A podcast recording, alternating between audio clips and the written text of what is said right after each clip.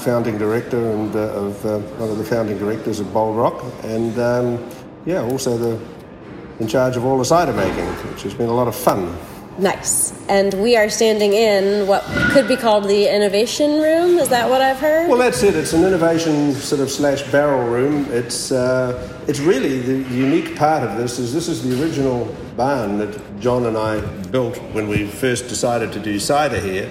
And uh, so uh, for the first two years of our existence um, as Bold Rock, we did everything out of this barn. And, and uh, what is now that little entrance way and the toilets were once uh, were once our office, and we, you know, John and his wife and I sat there for years in the offices and did, did what we had to do. And uh, so it's in a, in a, way it's sort of a coming of age and a looking back to the past is uh, is to revitalise this whole this whole uh, barn and. Uh, I think it's a very interesting place for visitors to come. What we want to do here really is uh, concentrate on making some very unique and unusual ciders, the sort of things that we, you know, we've done the hard yards and now we want to have fun and we want to have fun producing ciders that are, you know, we've got some very good Ward Beverage and Ian Niblock, two of our uh, really top cider makers now, also want to have a little bit of fun doing interesting things with barrel ferments, malolactic fermentations, sour ciders, a whole raft, and uh, probably we're also uh, looking at the possibility of putting in a, a, small still and we'll be able to do fortified ciders, which opens up a whole new range of little things, and we can keep it separate basically from from from the uh, from our mainstream cider making uh, up, up, you know, up, up in the main cidery.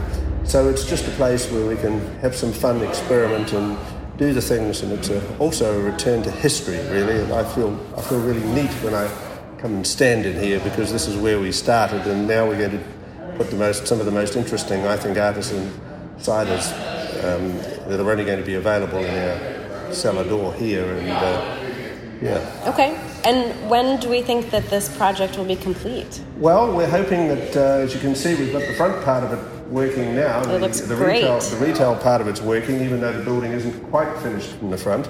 But the rest of it here, we're, we're aiming to get uh, the floors done up, all this cleaned out, and uh, the first of our equipment, like barrels and tanks, and it, this will also have our own little bottling, our own little bottling plant here, and, a, and uh, hopefully a, a, still, and uh, that'll all be arriving sometime uh, over the course of uh, November, the first two weeks in November. Hoping, therefore, that we'll be in production with some interesting things coming out of here before before Christmas, before the end of December. Wonderful. Hmm. So I think it's just it gives people. It also adds something to the I guess, what you'd call the campus of Bold Rock here, where people can um, come around and explore and see see the, the, the, larger the larger cider making operation up there, the artisanal cider making operation here, the, the apples being crushed in, in, in our crushing barn.